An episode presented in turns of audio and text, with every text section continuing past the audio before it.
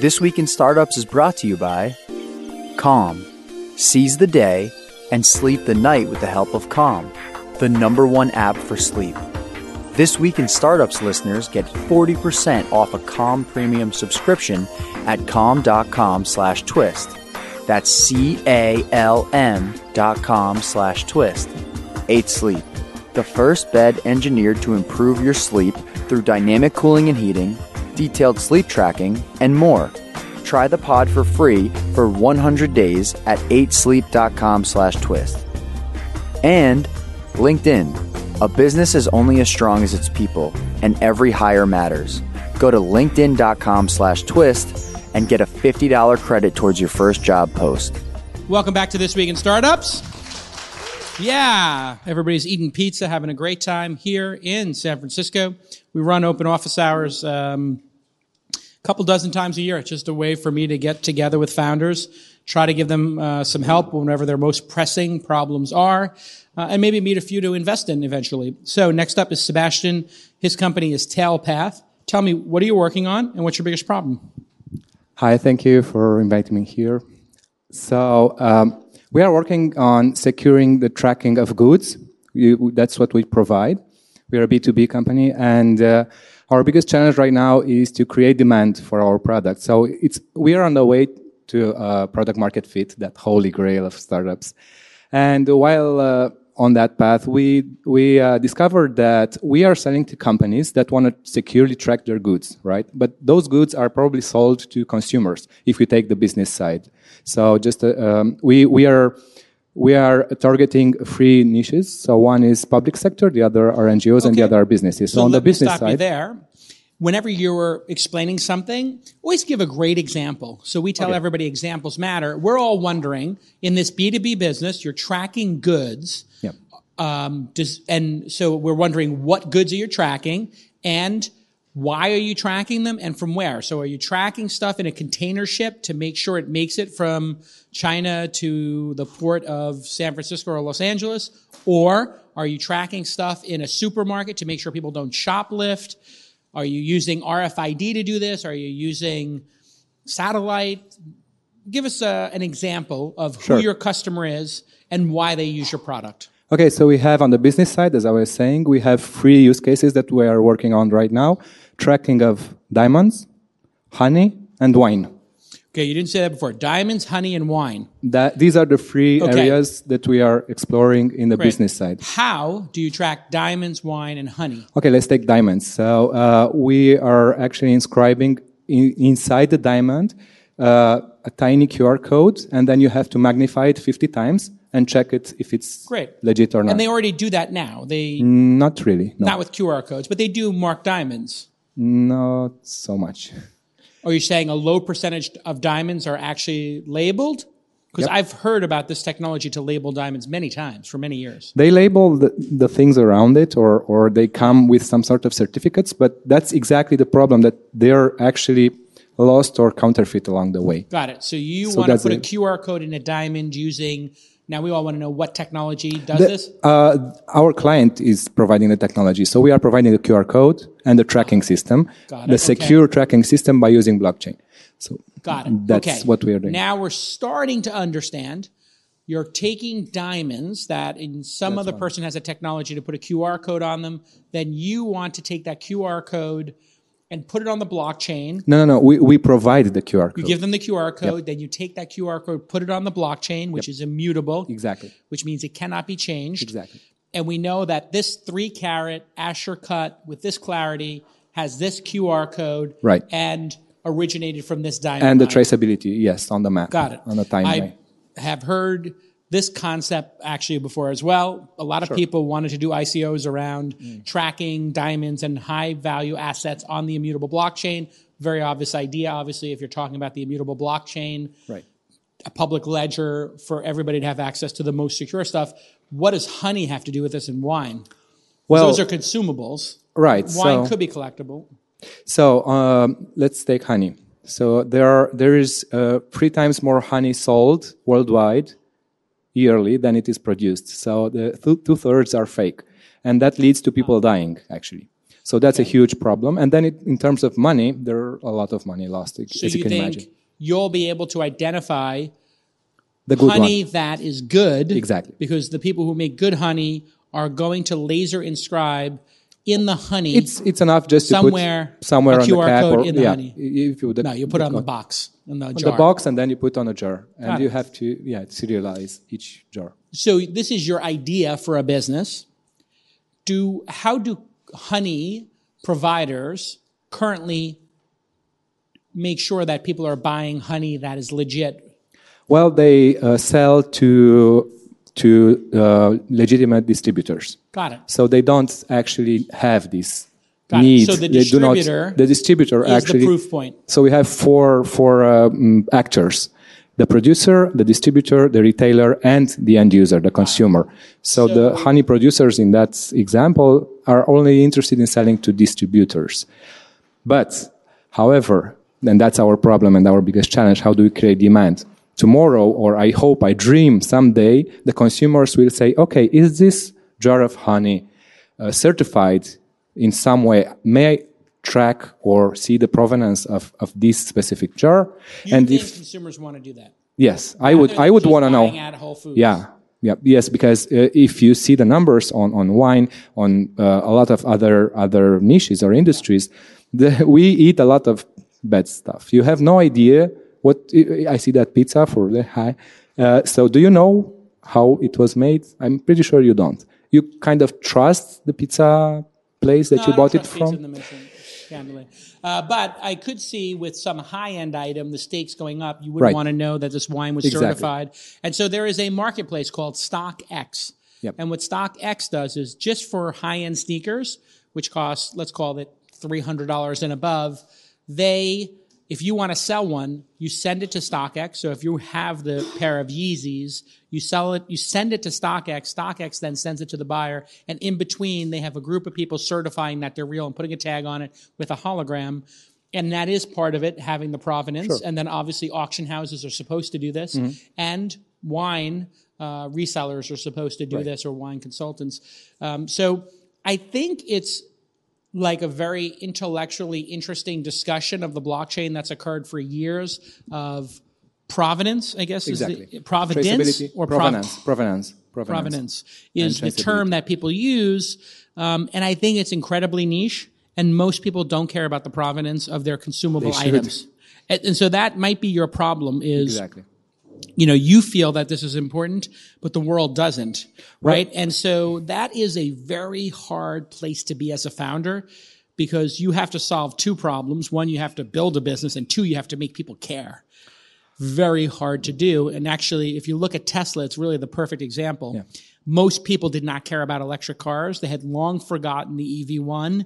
And when Elon invested in the company and then eventually became CEO of it, the Roadster um, was a toy that was super expensive that 2,000 people bought, and it was a proof point. And then the Model S, you know, thousands of people, then tens of thousands of people bought, and that was a 10 year crazy journey, um, over 10 years now. And so it's very hard to get consumers to care about something that's completely radically new Right. like this, I think. That's why we are not only targeting consumers. We are actually not targeting consumers at all. These are the problems that target consumers. But we do have so, uh, two other interesting uh, use cases and pilots that we've ran already, paid pilots. Okay, what are the paid pilots? So w- one one is uh, with uh, um, donations, tracking donations of clothing items, adding an accountability layer to the donation process. So now you have no idea where they get to. You you leave them somewhere in a church or uh, deposit or some box on the street, and Somebody paid you to track old clothes. yes, Who? it's an NGO. Okay, that's wild.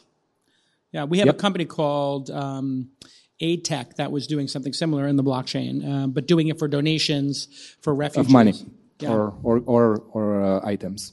Yeah, no, more for aid. And on one side, you know, you could donate and then see on the other side, oh, this refugee from Syria. that's then a, that's a big problem, Yeah. and we are actually uh, uh, in discussions with uh, the World Food Program Yeah. on on that area. Yeah, so And the third thing that I would like to add, because it's pretty interesting, we've been uh, the technology providers for the largest uh, medical military exercise in NATO's history. So NATO used our technology uh, for 2,500 people from 40 countries in Romania this year in April. So uh, because we are uh, in a crowded space of startups, uh, on a blockchain, of course. We are blockchain agnostic, by the way. We will not issue any kind of coin or we, yeah. we are not stuck into a, a, blockchain. We are using public blockchains. And um, what differentiates us from our competitors? But what is your biggest say? challenge? Getting consumers to drive the demand here? Is not only consumers, but to, to find the product market fit and to find which uh, which target group do we sell, solve the problem, the most stringent problem for? Yeah. Because we found we solve a problem in the military, we solve a problem in uh, donations tracking, we solve some problems in wine, yeah, so diamonds. So the way you're going to know so if you actually solve the problem, I, I might pause for a second. When? Uh, no, no, hold on. Uh, I, I might pause. Okay. And think about if you've actually solved the problem for the military. And the way to know that would be you were able to raise your prices and they renewed and did the product again. So you did pilots. Did the pilots that you did, the three pilots, result in people um, saying, I need to have this technology. When can you have it up and running to do like a full blown deployment? Or did they say, thank you for that? That was interesting. So, as you know, in the military, it takes a lot of time. The sales process takes forever. Uh, so, we have no idea if we are there yet on on the donations uh, side, we have some good feedback from the market, let's say, but it's too early. So that's why we are now focusing okay, so on the you, business. You didn't side. answer my question, which is, did any of them renew? Of the three, have any of them spent more money with you? Yes, the ones with the donations. The donations. Yes. How much did they spend with you on the pilot? How much did they spend with you on the renewal? Ballpark. So the pilot was done on a monthly uh, contract of uh, one thousand dollars. Okay. It's discounted from one thousand five hundred from our price point. Right. And then uh, it was almost one year ago, and it's an ongoing contract. Great. And then they uh, paid uh, another, let's say, ten thousand dollars for new things to add to to the platform. So you're making custom software for them. They're paying you $1,000 a month. It's, yeah. So that's, I think, the right way to do it is if they're willing to build this custom software and solution, because it's an emerging market, you have no idea when the market will actually manifest itself. The market for electric cars like took decades. The market for crypto might take an immutable blockchain and tokens. It might take decades. Um, it feels like that to me, actually, because uh, here we are 10 years in and there's no real good application mm. yet. So, other than speculation. Well, I hope we are one of them. well, hopefully. and so, I think what you have to do is survive until that time. And so, I think actually doing paid pilots mm-hmm. and custom work is a good idea because you'll learn. And then it takes the pressure off you having to raise money. We, we have raised uh, yeah. some money uh, on a pre seed, and we are uh, right now actually raising some more. So yeah, I mean the space has been kind of um, uh, it's really been tarnished by the ICO movement. So in Silicon Valley, there's no appetite really for crypto projects right now. Well, we are not a crypto yeah. project. We are a software as a service that uses yeah. blockchain as a security yeah. layer. So that's yeah. So you know, I, I think you're going to get even with that. People put the blockchain with crypto. You may think it's different because you're a crypto person. It is different. Um, but that's not, they're not going to look at it differently. They're going to put it into the same ICO bucket because when people were selling ICOs, they were leading with blockchain. So it's part of the ICO movement. It might eventually emerge that public blockchains that are immutable are just so transcendent that that's more important than the tokens. Who knows? Um, but I like your strategy of doing projects, doing custom software. Now, most VCs and investors are going to say, you shouldn't do custom software. You should just build a platform, whatever. But I don't think you have that luxury in this situation with a market so demolished after the ICO madness. So I think you should just keep doing what you're doing Thank and you. take your time. Don't try to raise money. Just do these custom software projects until you start to see some pattern mm-hmm. that actually gets traction. It's very much like the virtual reality space, which we've had like yeah, you know, over 30 years, there's been so many different virtual reality swings at bat. And to this date, there's no virtual reality application that people are crazy about. Did anybody put on VR goggles today? Raise your hand if you put on today. VR goggles. How many people put them on the yesterday? Anybody? You you did put them on yesterday. You did put VR goggles on yesterday. Okay, that's strange.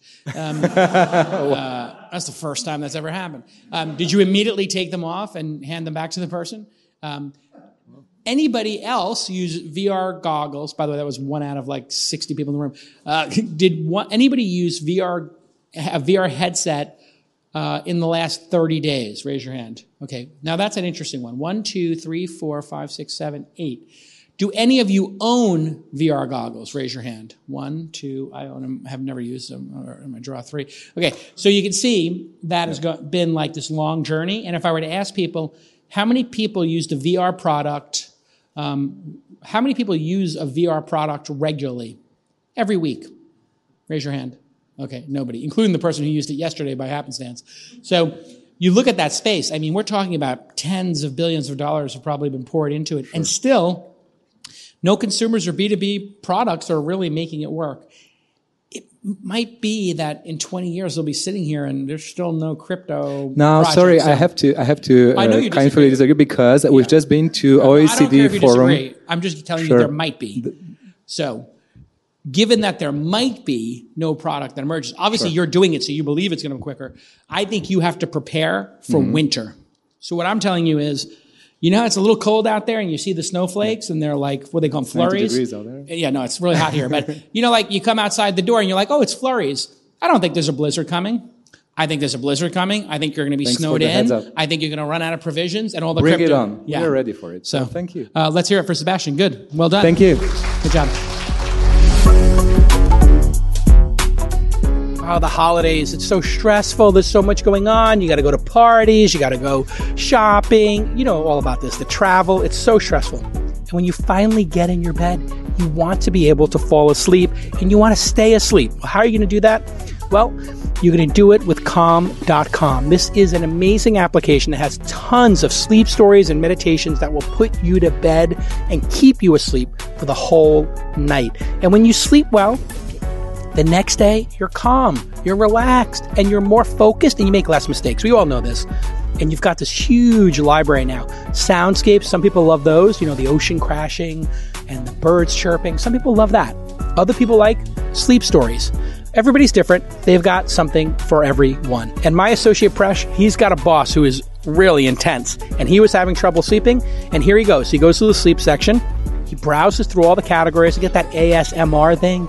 You know, when people talk like this, they have sleep music, they have nonfiction, and he decides to go with some sleep music instead of a sleep story. And he selects Lullaby to the Stars. Oh, my little associate Pressure's gonna get a good night's sleep and come back the next day to work, charged and ready to go.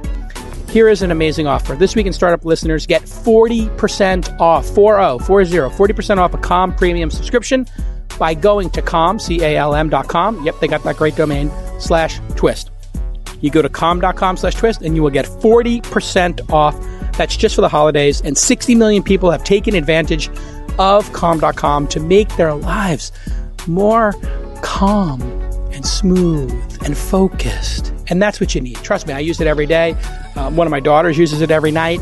She loves it. She can't go to sleep without it. Every night. She says, Hey, can I get a sleep story? Of course you can. It's amazing. Find out why calm.com slash twist is what everybody's talking about right now. And you see it in the you see it in the App Store, right? You see it in the App Store in the rankings all the time. It's because so many people are getting such great value from this company.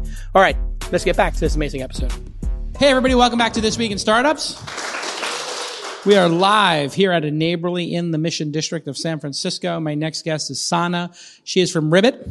It is a neighborhood focused rewards app that unlocks and empowers mom and pop shops, which have obviously been struggling in the age of Amazon and Walmart before that.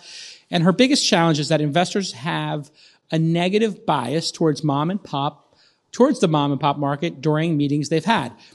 I will tell you, uh, Sana, there is a reason why they have that negative uh, feeling. What do you think the reason is?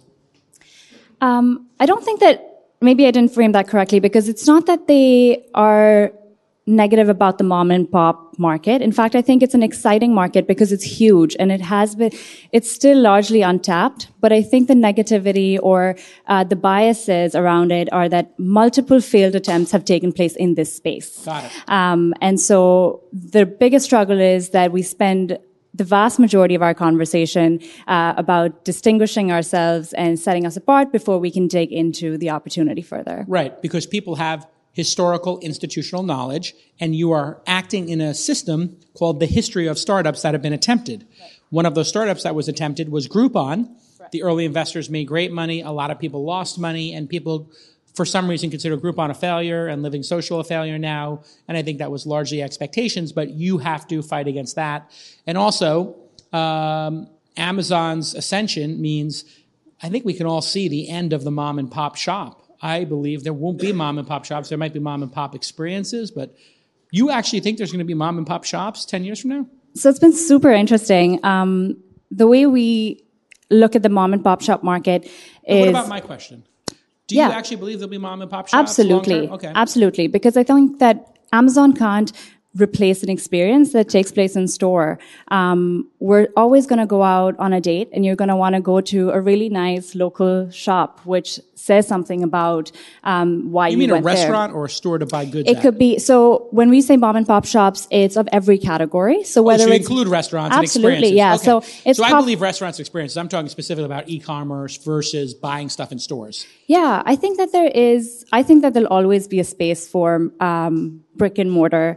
Um, it's a different experience. People focus on wanting to spend uh, their money on products that are sustainable, that tell a story, um, and people are focusing on. So, actually, an interesting thing. So, despite Amazon's growth and um, people buying ebooks, in New York, there has been a 35% increase in independent bookstores.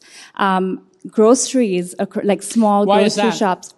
I think it's just the re- No, why in New York specifically? Why did that happen? I think was there's it a huge like focus a 35 on- increase of like there were six shops and now there's eight because I two rich people love books and they started a money losing bookstore.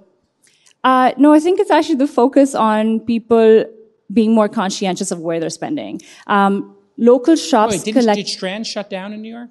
sorry, which one? The, wasn't the Strand the big bookstore? And I think they shut down in New Not York. entirely sure. Ah.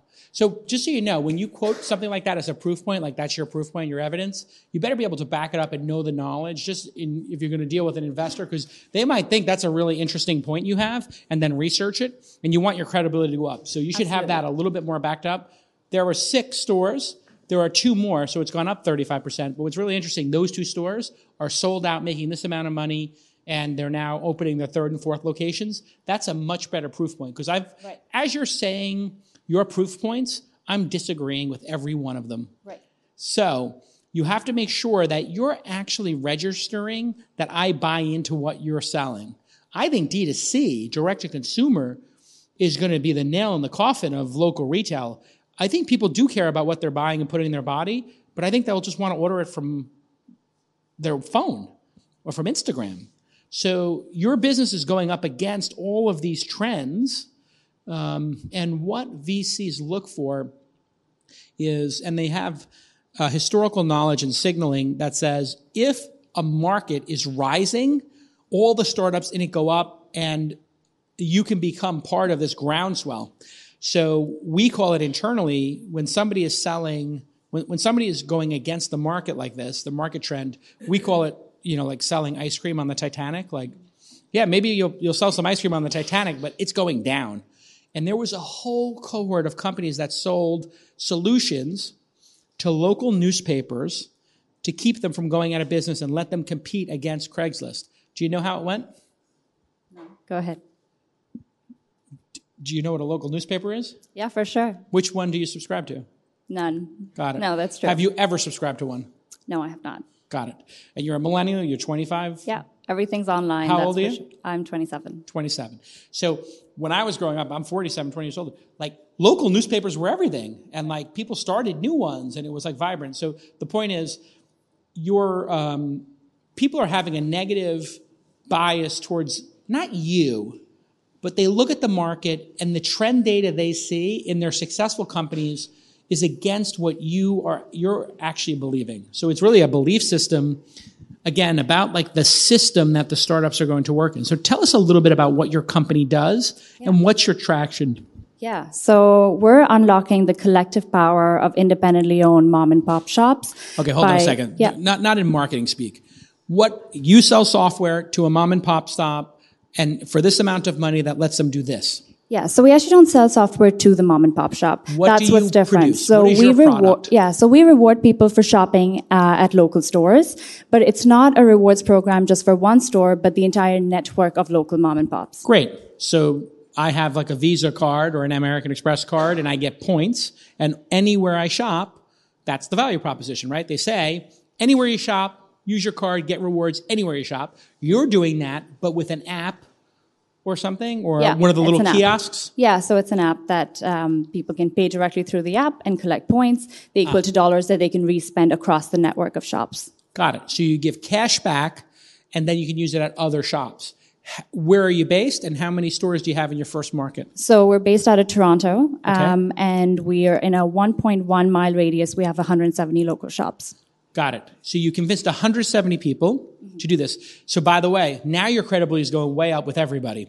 But what you said in the beginning was not credible. So here's my suggestion when you pitch the company. Most people don't believe in local retailers.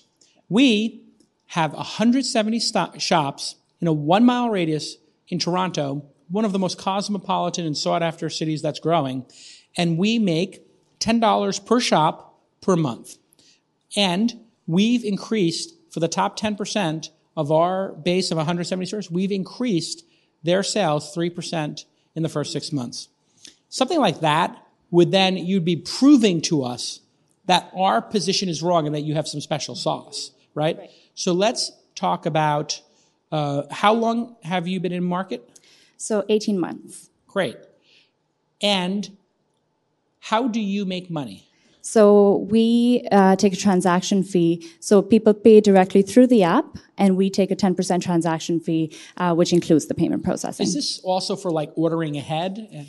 Uh, no, so it's just for the in-store experience. So whether you're getting your coffee in the morning, or you're going to go get a haircut, or buy a gift for a friend, um, you can pay through the app, get the points, and then use them at any of the participating stores. But it's it. inside So the I location. open up my app, uh, which is called Ribbit, yes.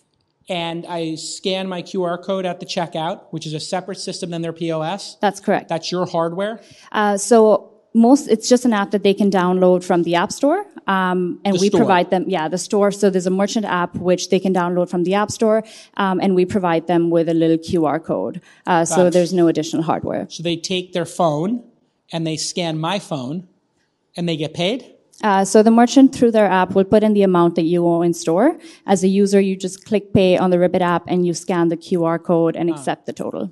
And what would I get cash back? What is my reward? Uh, if so I spent a- hundred dollars, what would I get? Yeah, so you'll get a thousand points. So it's a tier-based reward system, um, and it starts at one percent and goes all the way up to two point nine, um, and that's your basic rewards. Which then, what's interesting is because we have uh, Okay, hold on a second. So it's still confusing. Always try to make it anticipate your answers confusing and work on answering as concisely as possible. I spend hundred dollars, I get a dollar back. uh, yes, Or if I spend thousand dollars, I would get 2.2.9 percent back. correct. Got it. So I would get twenty nine dollars back if I spend a thousand. But I can, but I can only get that money and spend it in another store That's good. Or that store, yeah. or that store. At any so of the in network. The, let's go with the thousand dollars, and I got twenty nine dollars back. Of that twenty nine dollars, how much do you get? we take ten percent, so we take two point nine. So you're getting 10% of 2.9, 0.29 basis points, or 10 basis points of 1%. So you're getting 10 basis points of every transaction. Yeah, so let's say a hundred dollar transaction goes through, we'll take ten dollars from there. That's our revenue. No, no, no, no, no. The hundred, if somebody spends $100 in the store on coffee, you get $10? That's correct.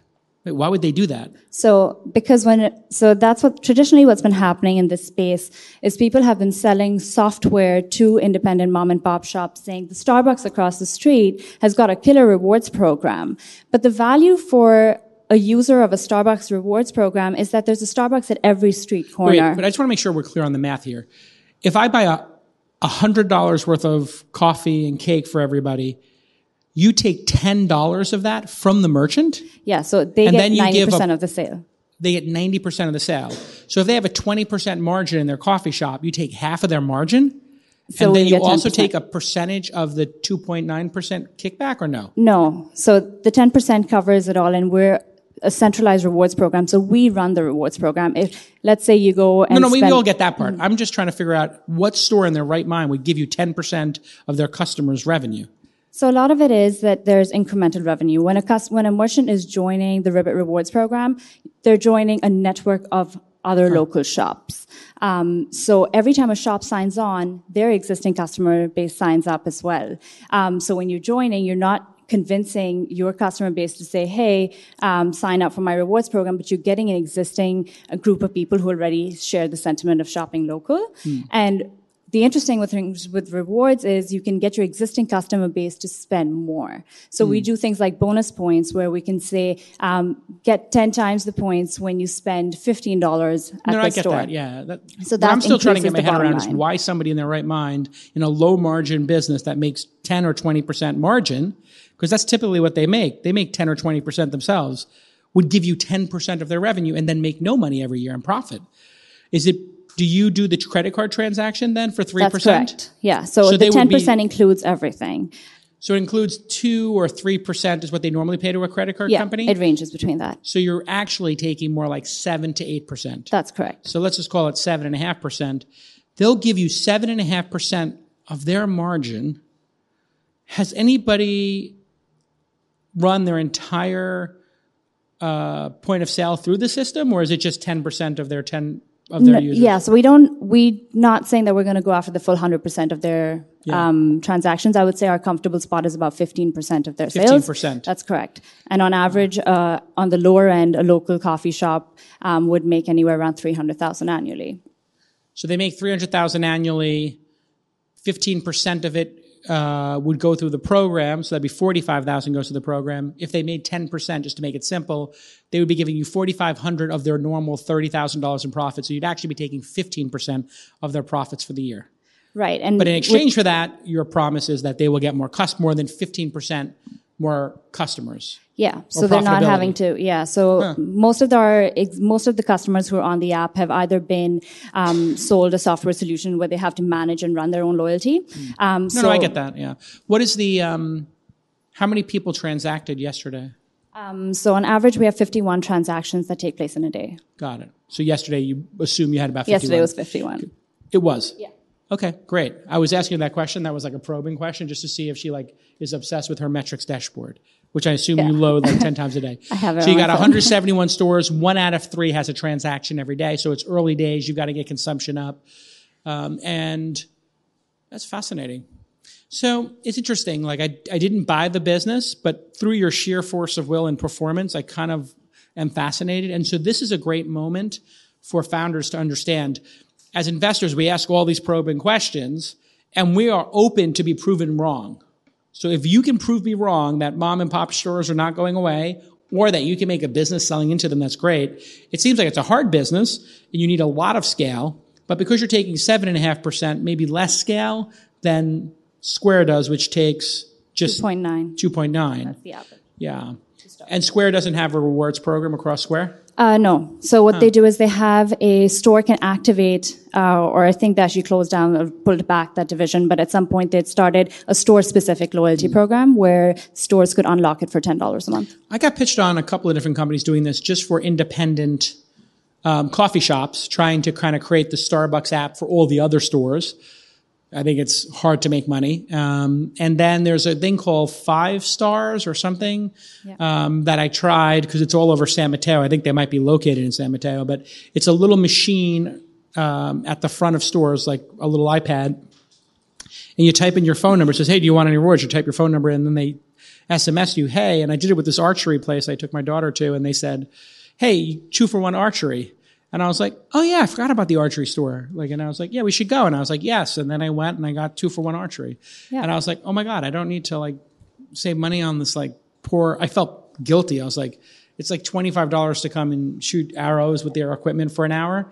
And I should have paid fifty, and I paid twenty five, and I felt like a jerk. So that's a really good point. And most times how, so let's say five stars, for example. Um, they've got, each shop has got its individual loyalty program, which you can access through the Five Stars app. Um, so you have to go, let's say it's a boutique store where you want to go buy a pair of jeans. You're going to go buy a pair of jeans and get, let's say, a thousand points. But to get a reward at that store, you have to go multiple times to be able to redeem that there. No, and so it would fi- happen five across. stars. They just do one. But you would need to, it's, it's, it is store specific, so Yeah. you're not. That makes sense. And- All right, so your original question, the negative bias towards mom and pops during your meetings is just start with the numbers and own the fact that most people believe mom and pop stores are dying, and they're right. Many of the stores are dying, and retail was overbuilt. However, it's building back up, and we've got a solution that has traction in the market. Let me share with you our traction and why we think there's going to be a renaissance in retail. As opposed to you trying to convince me with metrics like that I think are bullshit, like, yeah, there's 35% more independent bookstores in Manhattan. It's like, yeah, that like dilettantes who have trust funds started and they'll be gone in 10 years or they'll, maybe they all lose money, right? So start with your performance as opposed to industry stuff. Industry stuff is like anybody can pull that shit off of a Google search. We don't need that. We could get some McKinsey report. What matters is what did you build? What did you build and how is it tracking? And what do your customers say about you? So you could also lead it with, here are five of our customer stories. Let me tell you exactly how transformative this has been for them and how people are going to make the decision. You think we're going to make the decision as investors based upon some industry average or the trends and stuff like that. We might have perceptions of the market based on the trends, but if we see your numbers are irrefutable and your top 5% of your customers, 10% of your customers, we're going to talk to them during customer interviews, during diligence, and we're going to base our investment decision on those 10 customers and what they say. So your job is to make those 10 customers transform their lives and make sure that they can't live without you and that you make a great margin off those 10 customers and then sell us on those 10 and that you can find the other 10,000 of them. Let's give her a big round of applause. Well done. Thank you.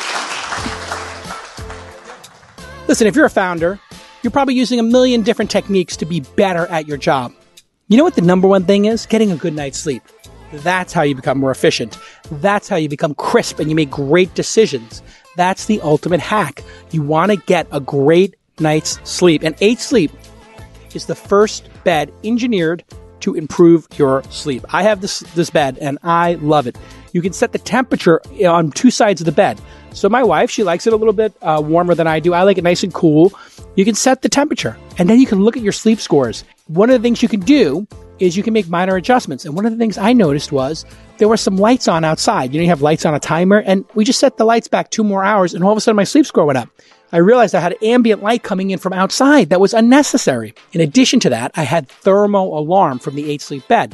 What this meant was it made it slightly cooler when I needed to get up at seven o'clock. And my heart rate goes up and I wake up naturally. I felt so rested. I could never sleep on another bed that doesn't have the eight sleep feature set. It is amazing. Customers who sleep on the pod fall asleep 15% faster. They toss and turn 25% less. And they increase that deep sleep. That's the one you want. They increase it 17%. And it's just an incredibly comfortable bed. So supercharge your health and productivity like I am.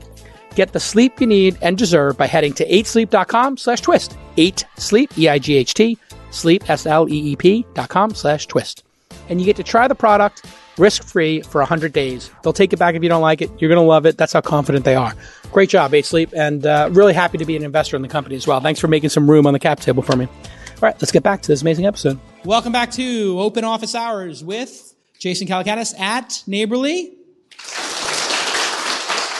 I am Jason Calacanis. That is so weird. I need to get an announcer to say, welcome back to Open Office Hours with Jason. Uh, open Office Hours is a program we run.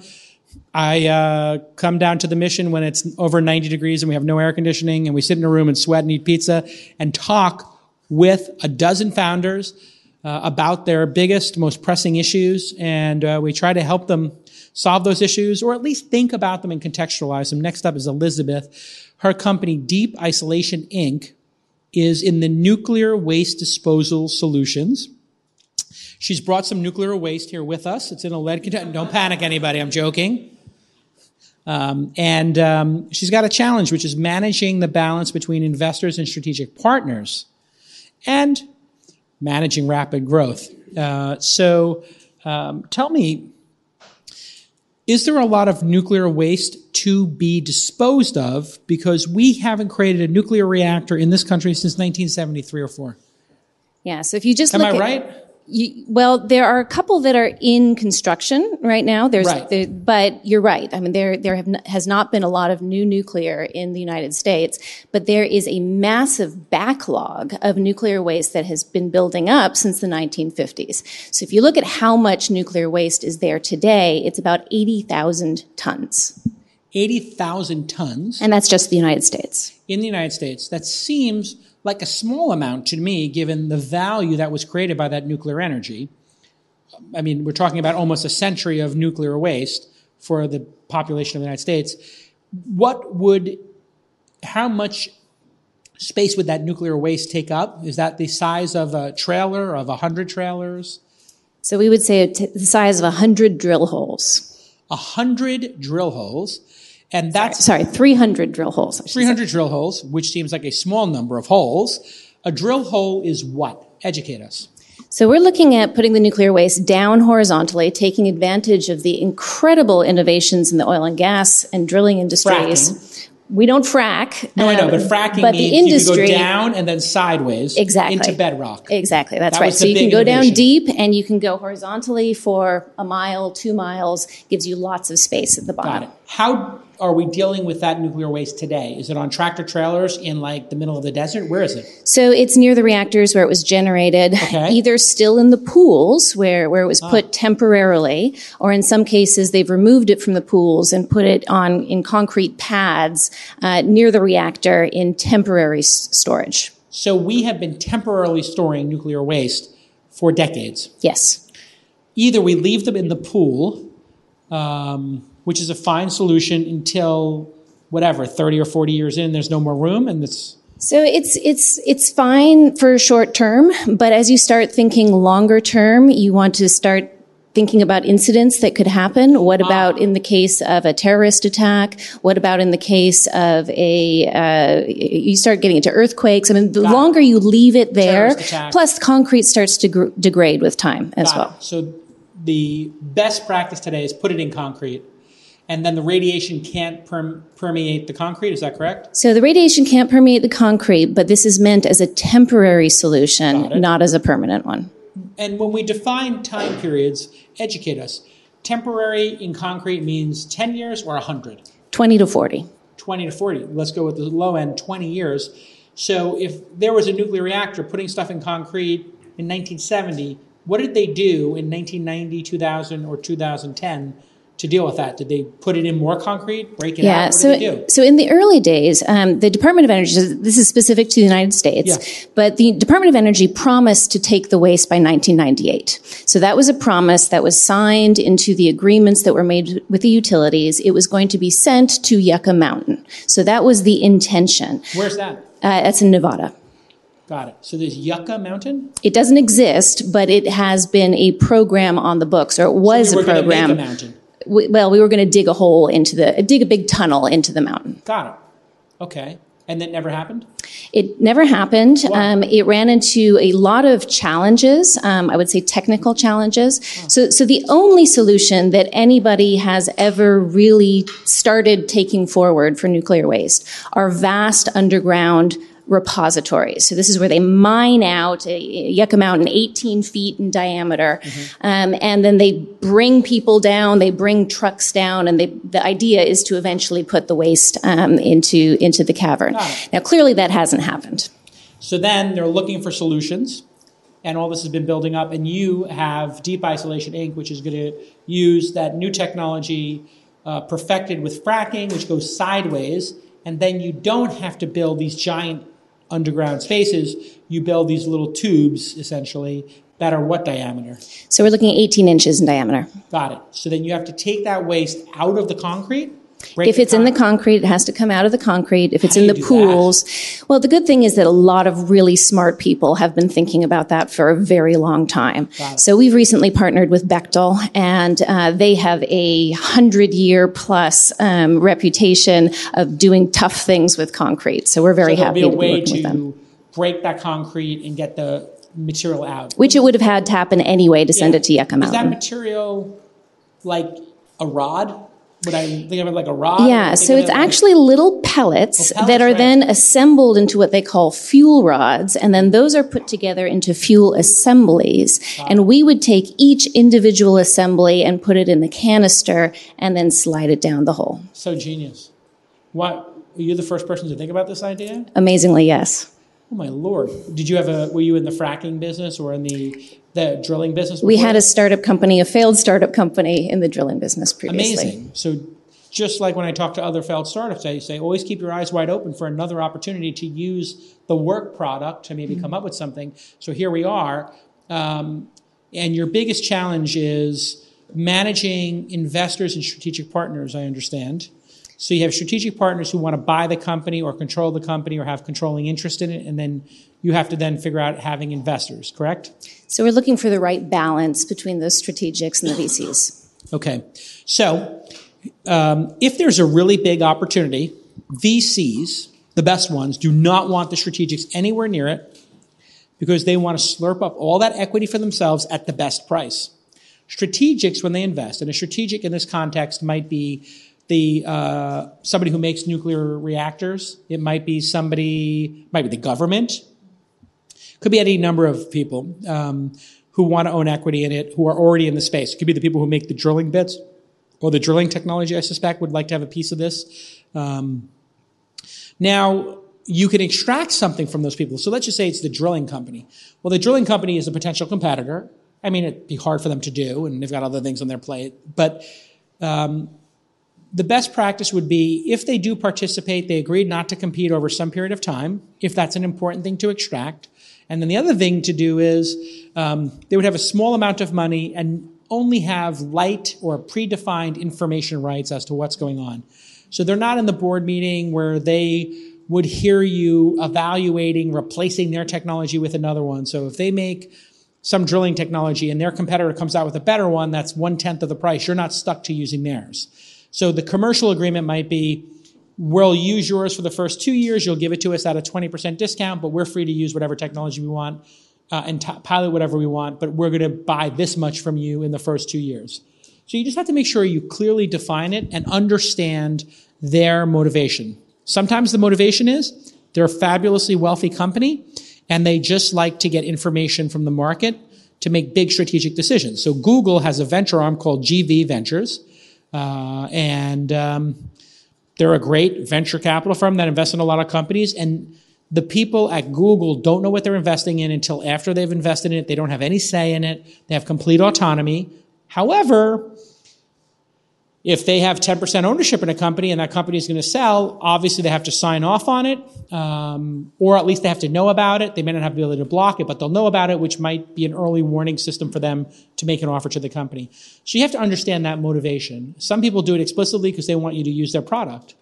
Um, all things being equal, if there's no strategic advantage to having them on your cap table, go with the pure venture capitalists. If there's a strategic advantage, you want to be able to call them on the phone. You want the CEO of that company and the board of that company to know who you are because you need, for when you're using their drill bits, you need their engineers' attention to come and be on site and it's a requirement. Then sure, have them on the cap table, but keep it small and contain them, firewall them from having access to information or the ability to deal with any big corporate governance issues like selling the company or raising more money or working with competitors. Um, and advice on managing rapid growth was another one of your questions. Um, high class problem. You know, it's a high class problem. Hire the best people you can find and maybe have extra capacity. So if you're in that high class problem of rapid growth, um, you're going to just want to have extra capacity. So in my companies, I try to understand what's the most important area and then overstaff it by 20, 30, or 40% when things are going really well. And then having a little bit of breathing room for the executives and then having them do special projects like looking towards the future or learning each other's skill sets so they can advance their skill set. And then if one of them were to leave, the other two people know how to do the job. So I, I did that actually at one of my companies. I had um, four people, each learn how to do the other one's job. So each of the four people could do all four jobs, their own and the other three. And what that does is if somebody leaves or two people leave, or even if three people leave, you as the CEO plus at least one or two of those people can still handle and maintain the reactor. You know, like we can keep the reactor running. Um, so I love your business. Where are you based? Berkeley. Oh, wow. Um, and um, what's the state of the company? Is it just an idea phase, or you've raised money, or where are you at? So we've raised 14 million. Oh, wow. Um, we did a demonstration in January, and um, you know, the government sales cycle is long and slow. And nuclear is Um, but we are in procurement um, Wow. with more than one, and we will be announcing first sales soon. Amazing. And are you a nuclear physicist or something, or you're just a My co-founder is. Got it. Got it. Elizabeth, it's amazing. Um, and when you start actually doing this work, I think it'd be a great time to come on the podcast and maybe share it with the world. Okay, big round of applause for Elizabeth. Well done. Hiring the right person takes a ton of time. You know this. And what do we lack as founders? Free time. We don't have any free time. Urgency can be your enemy when it comes to finding the best candidates. You might make a mistake and you might just hire somebody to fill a seat, and that's always a mistake. That's why LinkedIn is the best place to go find that talent because everybody is on LinkedIn, and LinkedIn Jobs screens candidates with the hard and soft skills you are looking for. So you're not going to rush and make a mistake, but you're going to be able to hire a person quickly and efficiently. Over 600 million people are members of LinkedIn. You know this because if you're hearing my voice, you have a LinkedIn profile and you've been on LinkedIn probably in the last hour or maybe day, just like the rest of us. And a hire is made every eight seconds on LinkedIn. That is crazy. And at launch, we are proof positive. We got Sir Charles, our director, here at the studio, and Maureen, our marketing manager, both through LinkedIn Talent Solutions. And here's a video of my associate Presh putting up a job posting for our client success manager. And our podcast is growing so much that he's looking for somebody with a specific set of skills. He writes that description, he adds some screening questions, and he sets a daily budget. Bing, bang, boom. We're all set. We're going to start getting great candidates, just that simply. And here is your call to action. This is unbelievable. You can get 50 bucks, a 50, 5-0, by visiting linkedin.com slash twist to get $50 off your first job posting. LinkedIn.com, it's already in your browser's history, slash twist. That's all I need you to do. LinkedIn.com slash twist to get that $50 off your first job posting. Terms and conditions apply, of course, because it's giving you 50 bucks. All right, let's get back to this amazing episode. Okay, welcome back to Office Hours. My next guest is John Sircles, S I R C L E S, which is a social recommendation app focused on positivity. And the biggest challenge is finding the right investment partners breaking into Silicon Valley out of Sacramento. Um, well, Sacramento is becoming quite a hub of startups. We've had two or three investments there, and it's the number one city that people from San Francisco report, people leaving the Bay Area report that they're moving to. So that's pretty amazing. And f- over 50% of people surveyed in San Francisco said they plan on leaving in the next five to 10 years. And that's the number one destination. So you couldn't be closer to the Silicon Valley scene. Let's talk about um, your social recommendations app. This is something that's been tried many times, socially recommending stuff, and it happens all the time on Twitter and Facebook and Snapchat and Instagram. People are all, that's like the number one thing to do is to uh, flex and be like, "Yo, check out my loving the new iPhone, you know, loving my new Tesla." Um, so why does the world need a social recommendations app? What, what is Instagram or Twitter not doing that you're doing? Well, that's very limited. Let's start there. But um, I'll give you a little background on Sircles and what Sircles is. Thank you for having me, by the way. Uh, Sircles is an app, as you mentioned. It's essentially Yelp meets Facebook for recommendations. And what we do is we strip out the negativity, as you mentioned. So there's nothing negative in the app. It's just recommendations. If I were to talk to my friend and say, Hey, I need a recommendation, I don't say, please tell me five places you hate. That's silly, right? And likewise, if he needed a recommendation, let's say, take his car in somewhere. Um, I got a good car guy. He's like, great, but is it four stars or four and a half stars? No. So we, tr- we trust recommendations. There's a lot more value than that than reading reviews. And since there's no reviews, there's nothing negative. so this all, this all started a couple years ago. I'm here. So you want to take on Yelp? Absolutely. Yelp. And I'm going to get into a, some bigger, um, yeah, we, we actually. So your concept is people going to Yelp who are looking for a restaurant are being done a disservice by given being given negative reviews in addition to positive ones? Well, there are two problems. The consumer is facing a problem because the reviews, can be unreliable and untrustworthy. Okay, that is Right. a different problem than positive versus negative. Correct. Reliability. Correct. Correct. Okay. And then the businesses have a problem. We're, we're a small business. I'm here with my, my partner. We founded a IT company in Sacramento a decade ago. very successful. We have multiple locations up and down the West Coast. We take our reputation very seriously, as any small business does. It is not fair how Yelp is treating small businesses and what Got they it. do. Right. So we we have. Let me give you an example. Hold on a second. Yeah. Mm-hmm. Um, we all know we're aware of that issue. So the concept is Yelp, their business practices towards small businesses is unfair. Extremely. Everybody knows that. There was a South Park episode, I think, Right. Mm-hmm. made about it. Um, so there is no need to convince anybody that Sure. small business owners, in some cases, don't like how Yelp treats them. Um, and we'd all agree that Yelp isn't perfect at giving recommendations, but it is one of the best ways to find places in a new city where you are, or even your own city. It can be helpful, sure. But it Yeah, also it's can great. be it can be difficult. You might read three great reviews for a restaurant, and you Yeah. might get to the fourth one, and it's horrible, and you're like, okay, do All I, right, am I so going we're here? now at like it- However, it could be improved incrementally, Sure, sure, but sure. I don't. Does anybody here has anybody here used Yelp in the last thirty days? Raise your hand. Okay, that was two thirds of the audience. Um, did has any the, does anybody has anybody deleted Yelp off their phone out of complete frustration with the product? One, two, three, four, five, six. Wow, seven maybe. So that's interesting. There is a level of frustration with Yelp then that I was not aware it's, of. it's deep. It is deep, and it's not just the businesses, as I mentioned. No, no, these are consumers. Yeah, these are consumers, I'm assuming absolutely, these are. yeah. Let me just ask the question one more time so I'm sure. Um, raise your hand high if you've deleted Yelp because you're frustrated as a consumer, not as a business. Okay, one, two, three, four, five, six, seven, eight, nine, ten. 11. Wow, that is incredible. People are deleting Yelp. Yelp is universally loathed. Okay, and I we're- don't. so- I, I love Yelp. I don't. I don't loathe it. and, I and, love it. and it's not just Yelp that we're going up against. So Why, you're gonna, you're gonna, culture li- of you're gonna like this part because we're we're actually we're kind of building in a social element because Sircles is about your circle, your social community. We're going up against Facebook too. So you might, you know, we uh, yeah. Also hated, but everybody. we love it. Jason's book, by the way. Um, you. Brilliant author. I recommend to anybody that's a, right, not let's just stay an angel. here on you. Yeah, Okay, but um, but the point being, Yeah. we might be called delusional in some cases, but I'll tell you what, the timing is right now Okay. to bring something positive. There's a difference between what we're doing and what they've been doing. At the core of what we do, it's all positive. So there's no way they can copy that or take that or steal that from us. All right, that's fine. But let me just understand the product. I go on the product. I went to this specific uh, cafe, and the person was incredibly rude, got my order wrong, and told me to f off.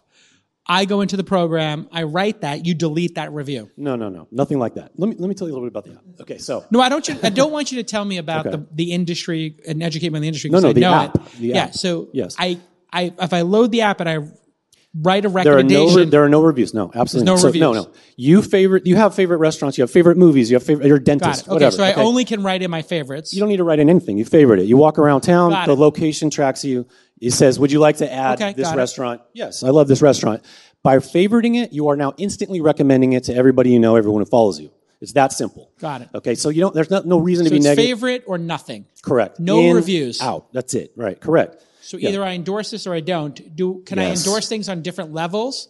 Like this is You know, here's the thing. If you ask me, hey, do you have a favorite movie? Do you have a favorite dentist or whatever? You know, I don't need to tell you about. Well, there's this one that's an A. is there and a this one's limit a to how many I can pick? Can no, I pick absolutely a- not. No, I have Okay. hundreds in there already. So, no, and um, and it follows you around. So it does two things. You get to store your favorites. You travel, I'm sure, a lot. I do too. So it's like my bookmarks. Exactly, exactly. So you're storing it for yourself to recall later. You can map it later, whatever. But you're also storing it for your friends and followers to see it instantly. and it explicitly says this is my favorite. Correct. It's, a, yeah, it's your favorite. It's a recommendation. Yeah. You can save things for later. If I share 10 restaurants with you, you might want to save 10 of them so and there's check them two out later. functionalities. Yes. And the language is this is my favorite blank. Right. Or I can bookmark it privately. But if I say it's my favorite, it's public. Exactly. That's Got it. exactly so it is a culmination of all my favorites.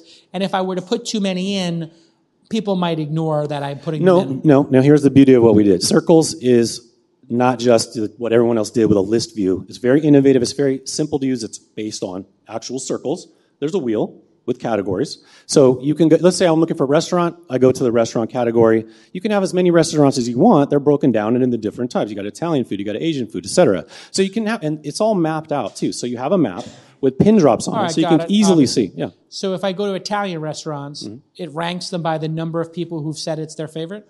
No, no, it's going to show you your friends' favorites. Ah. So will it show me three of my friends like this one? Absolutely, exactly. Okay, That's exactly so it's right. a, yeah. So in order for me to get value, my friends have to be in my circle. I knew you were not a going there. No, well, no, because you can put the filter to most popular. You can even put a filter to daily deals. So your our there's a subscription Okay. model with but the default yeah. the default is I have to uh, have my friend circle, but I can change it. So maybe when I first sign up, I don't have my friends, and it shows me everything. Or Yeah, yeah. Oh, yeah. You can use it in single player mode and Yeah. get value immediately. Yeah. There's a Okay. community. Right. What's the biggest challenge then? Well, the biggest challenge is, you know, we could be accused of being delusional, you know, as you mentioned in your book, is Yeah. taking on Yelp and Facebook. We, we raised $500,000 in two weeks. In, From who? In Sacramento. From we have huge community support in Sacramento, and I know we're Yeah, right my next question was door. from who? Angels, the VC firm. Angels, C- yeah, angels. Okay. Small bites, 5,000, 10,000, 25,000. Got it. Wow. Right. And so That wasn't easy. So you have hundred unique investors. No, 30. Yeah. Okay. Yeah. And, it, and it's been great, and we have huge community support. But obviously, we want to go to the next level. Sacramento, understandably, people are How do you make conservative. money? We have a subscription model.